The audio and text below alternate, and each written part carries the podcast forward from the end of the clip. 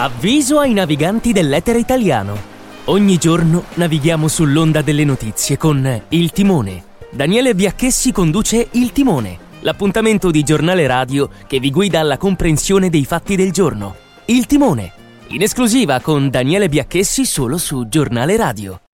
Bene, bene, bene, saluta Daniele Biacchessi da Giornale Radio, la radio libera di informare. Sono tre le notizie con cui apriamo e sono tre delle notizie secondo me più importanti della giornata. In primis il nuovo step nel caso delicato delle trascrizioni dei figli delle coppie omogenitoriali. Il Tribunale di Milano ha detto no alla trascrizione dell'atto di nascita relativo ad un bimbo nato all'estero attraverso la maternità surrogata. Restano valide invece le trascrizioni che riguardano tre coppie di donne che si erano affidate alla procreazione medica medicalmente assistita. Il caso affrontato dai giudici milanesi giunge dopo la decisione del Tribunale di Padova che ha dichiarato illegittimi gli atti di nascita di bimbi nati da due mamme. Il Tribunale era stato chiamato a decidere su quattro impugnazioni proposte dalla Procura della Repubblica.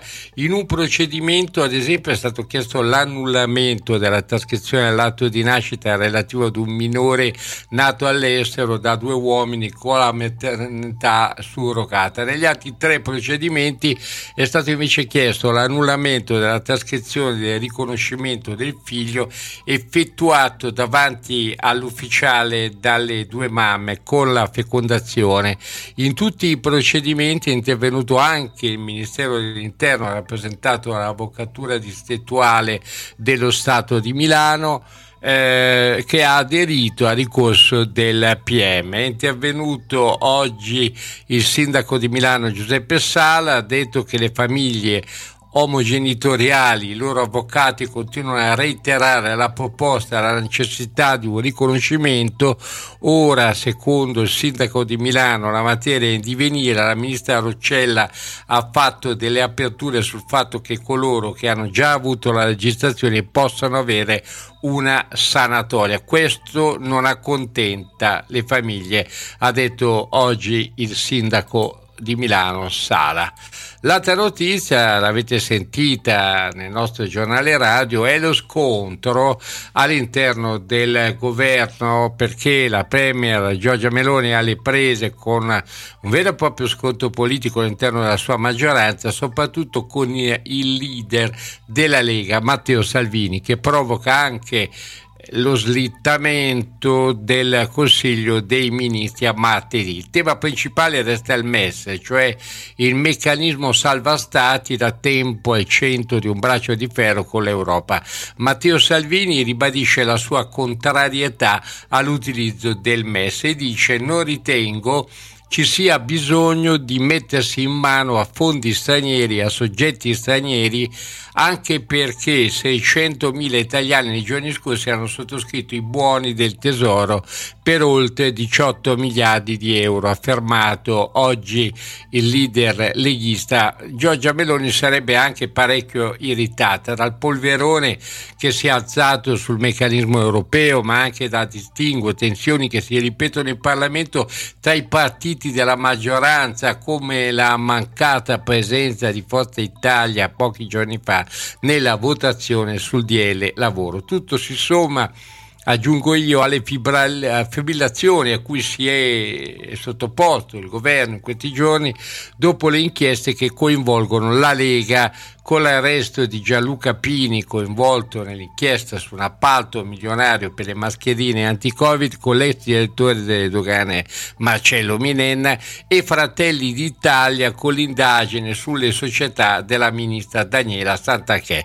Nel conflitto è finito anche il ruolo di Giancarlo Giorgetti che Giorgia Meloni accusa di una pessima gestione della lettera della discordia sul MES ma a cui Salvini imputa un posizionamento molto distante dalla linea del partito. Salvini e Meloni litigano anche sul nome del commissario alla ricostruzione in Emilia Romagna. La leader vuole un politico, il vice premier invece preferirebbe un tecnico. I due pilastri del governo di centrodestra litigano praticamente su tutto da quello che si vede. Ma eh, tutto questo accade perché dopo la morte di Silvio Berlusconi si è oggettivamente aperto un vuoto politico che Giorgia Meloni e che Matteo Salvini vorrebbero riempire. Allora apriamo subito una pagina ed è una pagina che riguarda la corruzione. Ce ne siamo occupati eh, ancora una volta da ieri e anche oggi ci sono ampie notizie che riguardano uh, le ultime indagini che riguardano Pini della Lega e l'ex capo delle dogane Minenna, ma uh, non entreremo con Gerardo Colombo che saluto eh, ovviamente nelle indagini, perché le indagini le faranno i magistrati, si vedrà se poi ci saranno le prove, però eh, Colombo, ancora una volta eh, ci dobbiamo occupare di corruzione e possiamo dire che nessuno è indenne da questo sistema che a mio avviso è endemico nel nostro paese.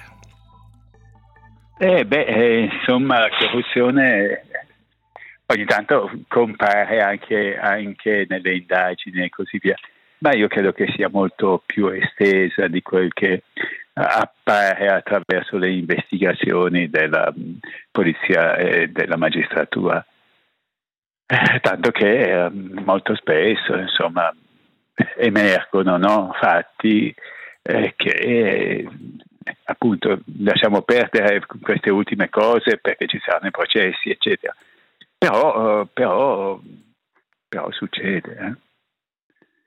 E allora che, ecco, cosa si fa? Che cosa si può fare? Sì, ecco, però l'Italia ha eh, gli anticorpi. Diciamo, quando lei eh, era magistrato del pool Mani Pulite e lavorava sì, su sì. Eh, decine e decine di casi di corruzione, sì, e cosa si è fatto in tutti questi anni? Stiamo parlando di 30 anni, poco meno, poco più, 30 anni diciamo dalla fine dell'inchiesta, dall'indagine, e beh, però eh, siamo ancora qui a parlarne e, e, lei mi dice che il sistema è ancora, è ancora tutto abbastanza vivo, vivace quantomeno, pare. Beh, Beh, sì, sì, no, no, no, non è più quello di, di una volta, no? perché eh, allora, 30 anni fa, il sistema della corruzione era, eh, era così com'era perché era fortemente legato al finanziamento illecito ai partiti politici. Adesso invece la corruzione è un pochino più anarchica, meno sistematica, e però continua ad esserci.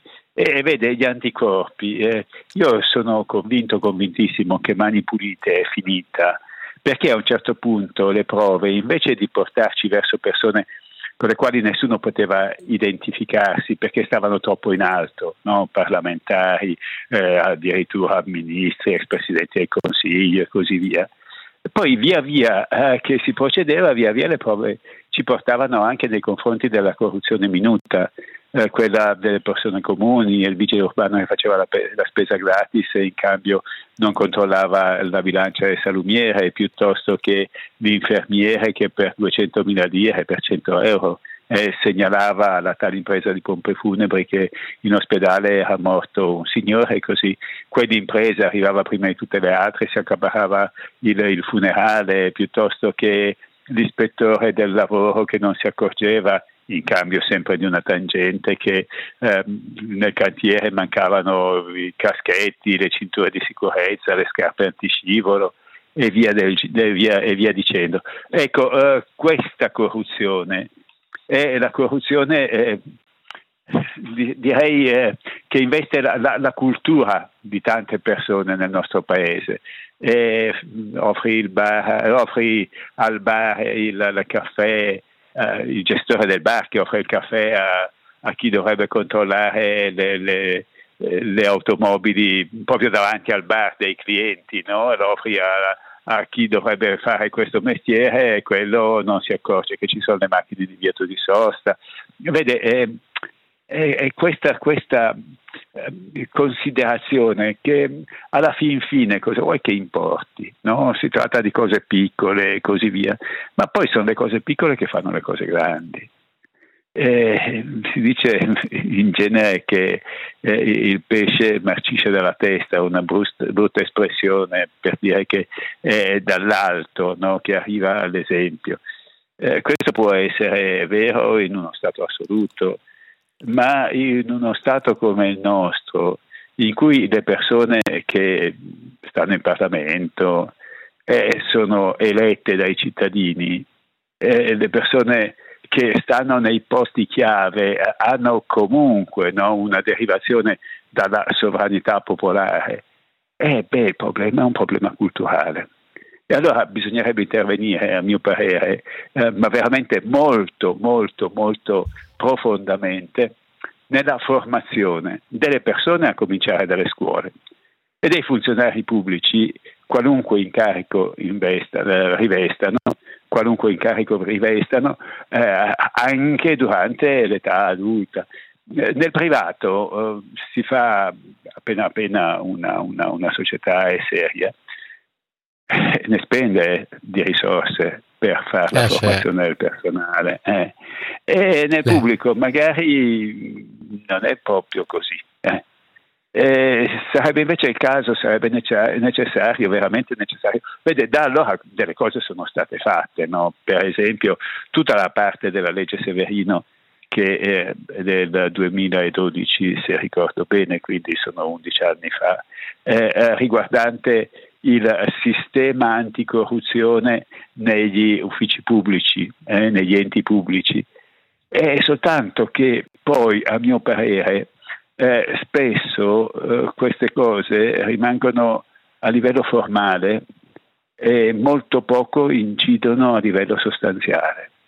E allora bisognerebbe operare di più in quei casi. È necessario prevenire piuttosto che non punire dopo che i fatti si sono verificati fare in modo Lei che... Lei è una grande, una grande esperienza in questi anni, diciamo da quando ha lasciato la magistratura, soprattutto nelle scuole, l'ho vista anche recentemente, ero al pubblico di un piccolo paese vicino a, a Roma. E ho visto che c'è un feeling incredibile tra lei e i ragazzi, ma lei parla di cose che magari eh, questi ragazzi non conoscono, non conoscono magari a partire dalla loro famiglia. Quindi diciamo è, è straordinario, eh, forse perché eh, riesce a renderli responsabili ed è quello che normalmente non si fa quasi mai Beh, nel nostro paese. Non lo so se poi, se poi, se poi si responsabilizzano io credo che almeno, almeno una parte, senz'altro, eh, perché poi vede gli input che arrivano ai ragazzi arrivano da tantissime parti. Eh. E oggi ci sono anche tanti stimoli a fare eh, delle cose che contrastano con l'interesse della collettività, l'interesse delle altre persone ma anche l'interesse degli stessi ragazzi. Eh. Di stimoli in, in, contrario ce ne sono tanti. Eh, però è, è, molto importante per riuscire a comunicare con i ragazzi, per esempio, il senso delle regole, eh, parlare di loro, parlare di quel che eh, eh, comporta, di, di, quel che le regole, eh, inter, di quanto interferiscono nella loro vita eh, molto spesso anche nel bene, no? eh, nel senso che le regole, quando sono giuste, e per giuste io intendo quando derivano correttamente dalla nostra Costituzione e ci aiutano. Ecco, i ragazzi se ne parla e se ne parla in questo senso, parlando delle cose loro, e cioè dei, dei, dei videogiochi piuttosto che eh, dei, dei, cibi e, e, così via, no? eh, per dire, eh, sono tutti d'accordo nell'apprezzare le regole che servono per uh, fare una torta buona. E così eh sì. come sono tutti d'accordo nel, nel dire che eh, beh, eh, è necessario seguire le regole se si vuole vincere un videogioco. Ecco, e allora di passo in passo si arriva anche a comprendere che altre regole richiedono, richiedono osservanza a, a, a tutela nostra, non perché sono imposte dagli altri. Grazie a Gerardo Colombo che abbiamo raccontato un po' Uh, quello che c'è dietro, non tanto alle indagini ma ai comportamenti sulla corruzione, sperando che anche il lavoro eh, quotidiano, il lavoro che fa Gerardo Colombo, che fanno altri tra narratori e, e non solo, possa dare finalmente il senso di una responsabilità da parte eh, degli italiani, che ricordo il nostro paese è al 41 posto, questo l'abbiamo detto nella giornata di ieri, 41 posto della classifica di Transparency International sulla percezione della corruzione nel nostro paese paese, 41 posto su 180 stati in tutto il mondo e ben sotto, notevolmente sotto la media europea. Do anche una notizia che è un'altra notizia di apertura che è montata in questi minuti e che la scelta e la decisione della Corte Costituzionale che rivolge un pressante invito al Parlamento a rimuovere gradualmente il differimento della corrispondenza sospensione dei trattamenti di fine servizio, il TFS, spettanti ai dipendenti pubblici cessati dall'impiego per raggiunti limiti di età oppure di servizio che contrasta, secondo la Corte Costituzionale, con il principio della giusta retribuzione, di cui tali prestazioni costituiscono una componente principio che si sostanzia non solo nella congruità, dice la Suprema Corte, la congruità dell'ammontare corrisposto, ma anche nella tempestività della erogazione. Ci fermiamo qui per qualche minuto e riprendiamo il eh, discorso raccontando un po' cosa sta dietro, cosa starebbe dietro questo sconto politico all'interno della maggioranza sul MES. Il timone torna tra poco, solo su Giornale Radio. Il Timone, una esclusiva di giornale radio con Daniele Biacchessi. Nella seconda parte del timone di quest'oggi eh, vorrei entrare più nello specifico di questa inchiesta, di questa indagine di cui abbiamo parlato già nella giornata di ieri e che è una eh, inchiesta che sta mettendo certamente in fibrillazione la maggioranza perché eh, coinvolge eh, certamente eh, un partito, un esponente del partito della Lega, ma questo si mischia anche ad altre vicende come per esempio le società di Daniela Santachè. Andiamo con ordine. Innanzitutto le auto sequestrate e confiscate dall'agenzia delle dogane finivano, sarebbero finite secondo le carte, a politici e ministri come auto di cortesia, chiamiamole così. C'è anche questo nell'atto di accusa che ha portato uh, agli arresti domiciliari l'ex direttore dell'agenzia delle dogane Marcello Minenna. Gli investigatori scrivono che Minen tra il 2020 e il 2022 assegnava le auto in violazione di qualunque normativa di riferimento e con il solo fine di accrescere la propria personale sfera di influenza su vari esponenti politici e altri rappresentanti dell'istituzione ha consegnato svariate autovetture confiscate dall'Agenzia delle Dogane e dei Monopoli disponendone come se fossero suoi beni personali. E già quello che scrivono gli investigatori dentro nell'atto di accusa contro Marcello Minena è roba molto grave. Di questi omaggi, nella speranza di ottenere la conferma nel ruolo di direttore generale, lo stesso Minenna parla con l'ex parlamentare leghista Gianluca Pini che è suo referente all'interno della Lega. Una conversazione viene registrata il 16 aprile 2021, all'epoca cioè del governo a guida Mario Draghi, finisce agli atti dell'indagine per la frode delle mascherine prive di certificazione vendute da Pini all'Ausl di Forlì. Una di queste auto sarebbe finita all'allora ministro del turismo Massimo Caravaglia. Dice Minenna Pini, io gli sto dando una mano a costruire la sua segreteria, gli ho anche dato la macchina di servizio, gli ho dato una macchina sequestrata. Questo è tutto scritto dentro negli atti. Questa circostanza è stata successivamente confermata anche da un collaboratore del direttore dell'agenzia che è stato interrogato a Bologna e che ricordava si trattasse di una Lexus, lo stesso collaboratore aggiunge poi se non ricordo male ne diede anche una a Brunetta tra i diversi ministri in carica. Ma c'è di più perché il 31 d'ottobre successivo mh, delle macchine sequestrate si torna a parlare ancora in alte intercettazioni. L'interlocutore di Minena questa volta è l'ex ministro dell'economia Vincenzo Visco Quest'ultimo infatti sembra conoscere la prassi del direttore a cui chiede, ho capito, della distribuzione delle auto. Eminente contori confidenziali dice perché ognuno si sceglie dal sistema l'auto che vuole.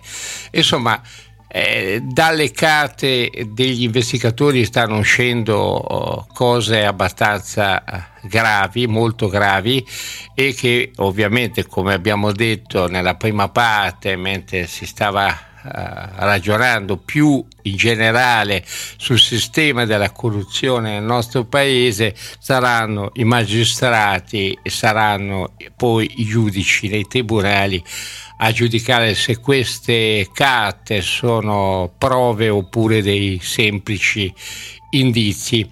L'alta fibrillazione è naturalmente quella politica perché, come abbiamo detto in apertura, Certamente in questo momento la maggioranza non sta vivendo momenti eh, buoni perché la premia Giorgia Meloni è alle prese con questo sconto politico che sta all'interno della sua maggioranza ed è uno sconto politico, qualcuno dice anche personale, soprattutto con il leader della Lega, Matteo Salvini, che provoca anche lo slittamento del Consiglio dei Ministri. Il tema principale resta il MES, cioè il meccanismo salva stati da tempo al centro di un braccio di ferro con l'Europa, soprattutto da parte della Lega. Matteo Salvini ribadisce la sua contrarietà all'utilizzo del MES e oggi in una dichiarazione dice di eh, non ritenere ci sia bisogno di mettersi in mano a fondi stranieri, a soggetti stranieri, perché 600.000 italiani nei giorni scorsi hanno sottoscritto i buoni del tesoro per oltre 18 miliardi di euro, così il leader leghista. Sta di fatto che il Consiglio dei Ministri è stato e slittato nella giornata di martedì, doveva essere un Consiglio dei Ministri importante, ma è slittato di alcuni giorni e Giorgia Meloni sarebbe anche piuttosto irritata dal polverone che si è alzato sul meccanismo europeo, ma anche sui tanti distingue e tensioni che si sono ripetuti in questi giorni in Parlamento tra i partiti della maggioranza, come ad esempio ricordo la mancata presenza di Forza Italia nella votazione sul DL lavoro. Tutto si somma alle fibrillazioni a cui è sottoposto il governo in questi giorni dopo le inchieste che coinvolgono la Lega eh, quelle di cui abbiamo parlato oggi con l'arresto di Gianluca Pini coinvolto nell'indagine su un appalto milionario da 3,5 milioni di euro per le mascherine anti-covid con l'ex direttore delle dogane Marcello Minenna e anche con Fratelli d'Italia con l'indagine che coinvolge la ministra Daniela Santanché di cui si è parlato soprattutto a report di Sifido Ranucci. Nel conflitto è finito anche il ruolo politico eh, e istituzionale di Giancarlo Giorgetti eh, perché Giorgia Meloni lo accusa di una pessima gestione della lettera della discordia sul meccanismo europeo salva stati, ma cui Salvini imputa anche un posizionamento molto distante dalla linea della Lega. Cosa sta succedendo? Sta succedendo che i due pilastri del governo di centrodestra litigano praticamente su tutto, sono momenti di fibrillazione perché a mio avviso dopo la morte di Silvio Berlusconi si è oggettivamente aperto un vuoto politico e anche di leadership perché sia Giorgia Meloni che Matteo Salvini vorrebbero riempire a breve e abbiamo saputo nella giornata di oggi che è slittato intanto il testamento, il testamento di Berlusconi. Tra la sede eh, di Cologno, quella di Mondadori a Secrati, fino ai palazzi romani, praticamente non si parla d'altro, ma per l'apertura di questo testamento di Silvio Berlusconi morto a 86 anni il 12 giugno, bisognerà attendere ancora alcuni giorni. Le ultime volontà di uno degli imprenditori più famosi d'Italia, nonché di una figura politica eh, importante e controversa anche come Berlusconi sono affidate al notaio Arrigo Roveda che per il Cavaliere ha curato la creazione di Forza Italia e le pratiche anche del divorzio con Veronica Lario. Roveda insieme a Michele Carpinelli altro avvocato d'affari nonché partner dello studio legale eh, Chiomenti sono sempre stati gli uomini di legge più vicini a Berlusconi. Quindi sono loro insieme al ragioniere Giuseppe Spinelli le persone in grado di aprire questo scrigno che è il testamento del cavaliere. Per questioni burocratiche, fonti vicine alla famiglia riferiscono che l'apertura del testamento dovrebbe arrivare praticamente tra fine giugno per il 29 convocata l'assemblea di Finives per approvare il bilancio 2022 e i primi di luglio, verosimilmente prima del 4 di luglio, eh, quando MFE terrà l'annuale appuntamento per la presentazione dei palinsesti televisivi che è anche l'occasione in cui il gruppo che è guidato da Piassivo Berlusconi fa anche il punto sulle prospettive della società. Eh, cosa c'è dentro in questo patrimonio? C'è dentro veramente di tutto. Il Cavaliere lascia un patrimonio immobiliare tra ville e appartamenti stimato intorno a 412 milioni, esattamente sono 19 immobili, ma il valore di mercato potrebbe anche essere superiore, senza considerare quadre, arredi, barche, oggetti di valore collezionati in tanti anni di carriera. Si tratta ad esempio della villa San Martino di Arcole, della villa Belvedere a Macherio, di villa Certosa a Porto Rotondo, di villa Comalcione sul lago di Como, villa Campari sul lago Maggiore, poi tante, tantissime altre residenze di lusso ad Antigua, Cannes, Lampedusa e così via. Dopo aver già liquidato le due prime mogli, anche la compagna Marta Fascini dovrebbe entrare eh, nell'asse ereditario.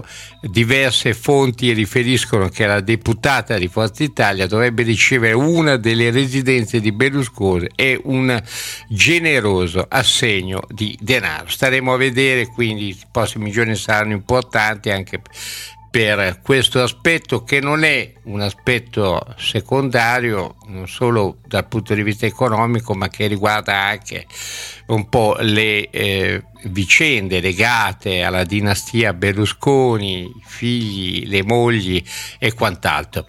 Ora la musica qui sul giornale radio.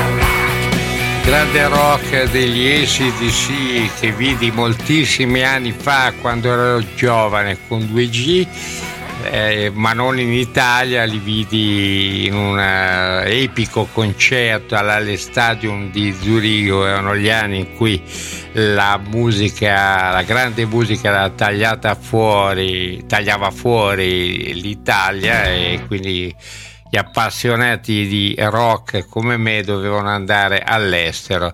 E l'ultima parte del timone, i nostri ascoltatori lo sanno, è rivolta a chi legge i libri oppure chi vuole essere consigliato. Io saluto Paola Filice, benvenuta qui su Giornale Radio. Ecco, grazie, grazie Daniele dell'invito, sono molto felice. Bene. Dunque, eh, lei ha fatto un bel libro perché è, veramente un atto d'amore eh, per, del, diciamo, del suo lavoro eh, come professoressa nelle scuole, la scuola che rimane frammenti di un legame amoroso eh, per mm. Calibano uscito in questi giorni, diciamo, ma sono anche mm. i giorni in cui stiamo parlando e raccontando eh, del diciamo, dramma per qualcuno e, o felicità per qualcun altro, visto che dopo gli esami di maturità finisce la scuola e si va in vacanza, meno così mm. si diceva una volta. ecco. eh, ma eh, questo legame amoroso, lei come lo vede in funzione di, dei temi, per esempio, della maturità e di quello che sono state anche le polemiche mm. di questi giorni? Ma allora, il legame amoroso eh, è eh, nel rapporto tra eh, lo studente e il docente. Secondo me se non c'è il legame amoroso nel senso del sentimento, della partecipazione, dell'emozione eh, che lega queste due diciamo, eh, categorie, eh, non, non, non ci può essere scuola, c'è solo una trasmissione eh, fredda eh, di nozioni e come dire di informazioni, eh, mentre invece se si vuole formare, se si vuole educare, bisogna farlo anche attraverso il sentimento e l'emozione, ecco, con tutti i disagi eh, naturalmente e tutti i problemi che ci sono. Eh, la maturità secondo me è un passo necessario, eh, adesso che siamo usciti dal Covid dal, e che tutto sembrerebbe ritornato diciamo così com'era, io credo che l'esame di maturità sia necessario, cioè scandisce un passaggio. Eh, l'ansia mh, mm, quando, quando, è diciamo fisiologica va benissimo e eh, ci sta come, come, come si suol dire, però eh, i problemi secondo me di ansia sono legati ad altro, non, non è certo la maturità che porta ansia, l'ansia è proprio eh, nel percorso scolastico, eh, nei rapporti che si creano, nell'eccessiva importanza che viene data per esempio ai voti. Ecco, mi sento di, di rispondere in questo modo. Il suo è un libro tra storie di vita vera e anche una riflessione mm. sui temi, sui problemi sì. del mondo della scuola. È un libro positivo, eh, diciamo dopo tanti libri o tanti articoli che continuiamo a leggere in cui la scuola va male, mm. ci sarebbero un sacco di problemi, cioè lei per la prima volta insomma, dà anche una, uno sguardo positivo che guarda un po' avanti, per esempio a fronte mm. degli aspetti importanti eh, di cui si parla molto fuori dalla scuola e poco all'interno della scuola, tipo il cyberbullismo, l'indifferenza, sì. l'edilizia scolastica, la sicurezza, sì. l'amore sì. anche e l'amicizia di questi ragazzi. Sì, allora io eh, naturalmente eh, non, la mia non è una visione eh, buonista, nel senso che mh, mm, non è che tutto vada bene, tutto è perfetto, no, assolutamente no.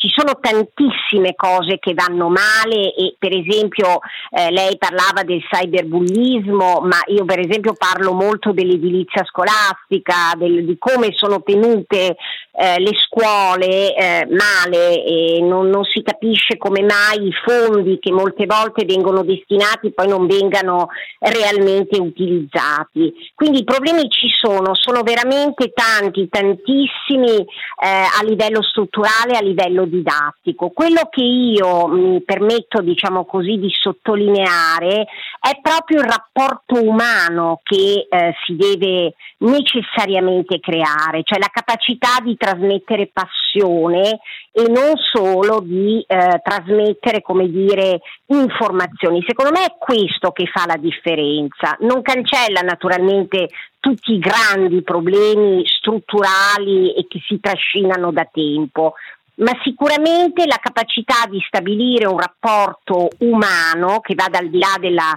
della prestazione del voto aiuta, ecco, aiuta, facilita. Um, certo, c'è molto, molto, molto da fare, però almeno su questo secondo me bisognerebbe essere d'accordo sul fatto che ehm, ci sia un sentimento, si dia spazio alle emozioni, si dia spazio anche al cuore. Ecco, il questo... suo è una sorta di, di, diario, di diario strutturato, mm, condivisi mm. Cal- di un calendario scolastico e ci mette dentro anche delle poesie.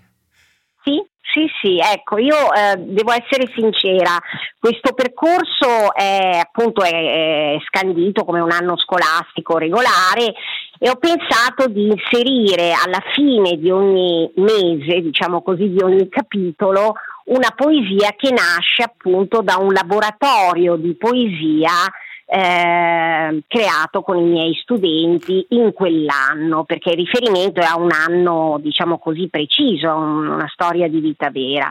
E sì, anche la poesia, perché eh, come dire, la, la, mescolanza dei linguaggi, eh, io parlo molto anche di teatro, di cinema, insomma di tutto, di tutto quello che è la vita vera, eh, insomma è fondamentale. Quindi si studiano le poesie ma si possono anche scrivere insieme. Questo è un po' il senso. Ed è quindi un laboratorio che ha anche sperimentazione, non solo sperimentazione di, di, eh, sulle cose, in questo caso sulla poesia, ma anche una sperimentazione umana, di comportamenti. Sì, sì, sì, sì, assolutamente, perché eh, chi fa questo mestiere è un educatore, non è solo il docente che appunto insegna, trasmette, è un educatore, come tale non può non diciamo eh, coinvolgere e coinvolgersi. Certo, eh, purtroppo ehm, la difficoltà nasce anche da una scarsa considerazione di questo eh, mestiere, ehm, da, da, dal fatto che il reclutamento dei docenti non avvenga attraverso una selezione reale. Eh, io sostengo una cosa che sostiene da tempo un filosofo che è Umberto Galimberti, anche lui aveva eh, insegnato per tanti anni. Bisognerebbe reclutare i docenti eh, verificando non tanto le competenze e le conoscenze che sono date dai titoli di studio, ma piuttosto dalla, mh, mm, dire, dall'attitudine, dalla capacità eh, di fare questo mestiere, mentre questo in Italia non viene fatto. Chiunque abbia un titolo di studio entra nelle graduatorie, Ogni tanto c'è un concorso, ma purtroppo i concorsi eh, stabiliscono solo, sono teorici, sono nozionistici e quindi c'è un problema già al, diciamo, alla base, nel reclutamento di questa importante categoria di lavoratori. Bene, grazie a Paola Filice. Abbiamo parlato del suo libro per i tipi di Calibano. La scuola che rimane frammenti di un legame amoroso è un bel libro perché racconta un po' uh, la storia vera, la vita vera e una riflessione anche sui temi, i problemi del mondo della scuola. Siamo in chiusura dell'edizione odierna del Timone, vi ricordo tutti i giorni da lunedì a venerdì, abbiamo come sempre molti ospiti, molti racconti dalla politica agli esteri, dall'economia ai libri, alla cultura e naturalmente anche con della gran buona musica. Il Timone, una esclusiva di giornale radio con Daniele Biacchessi.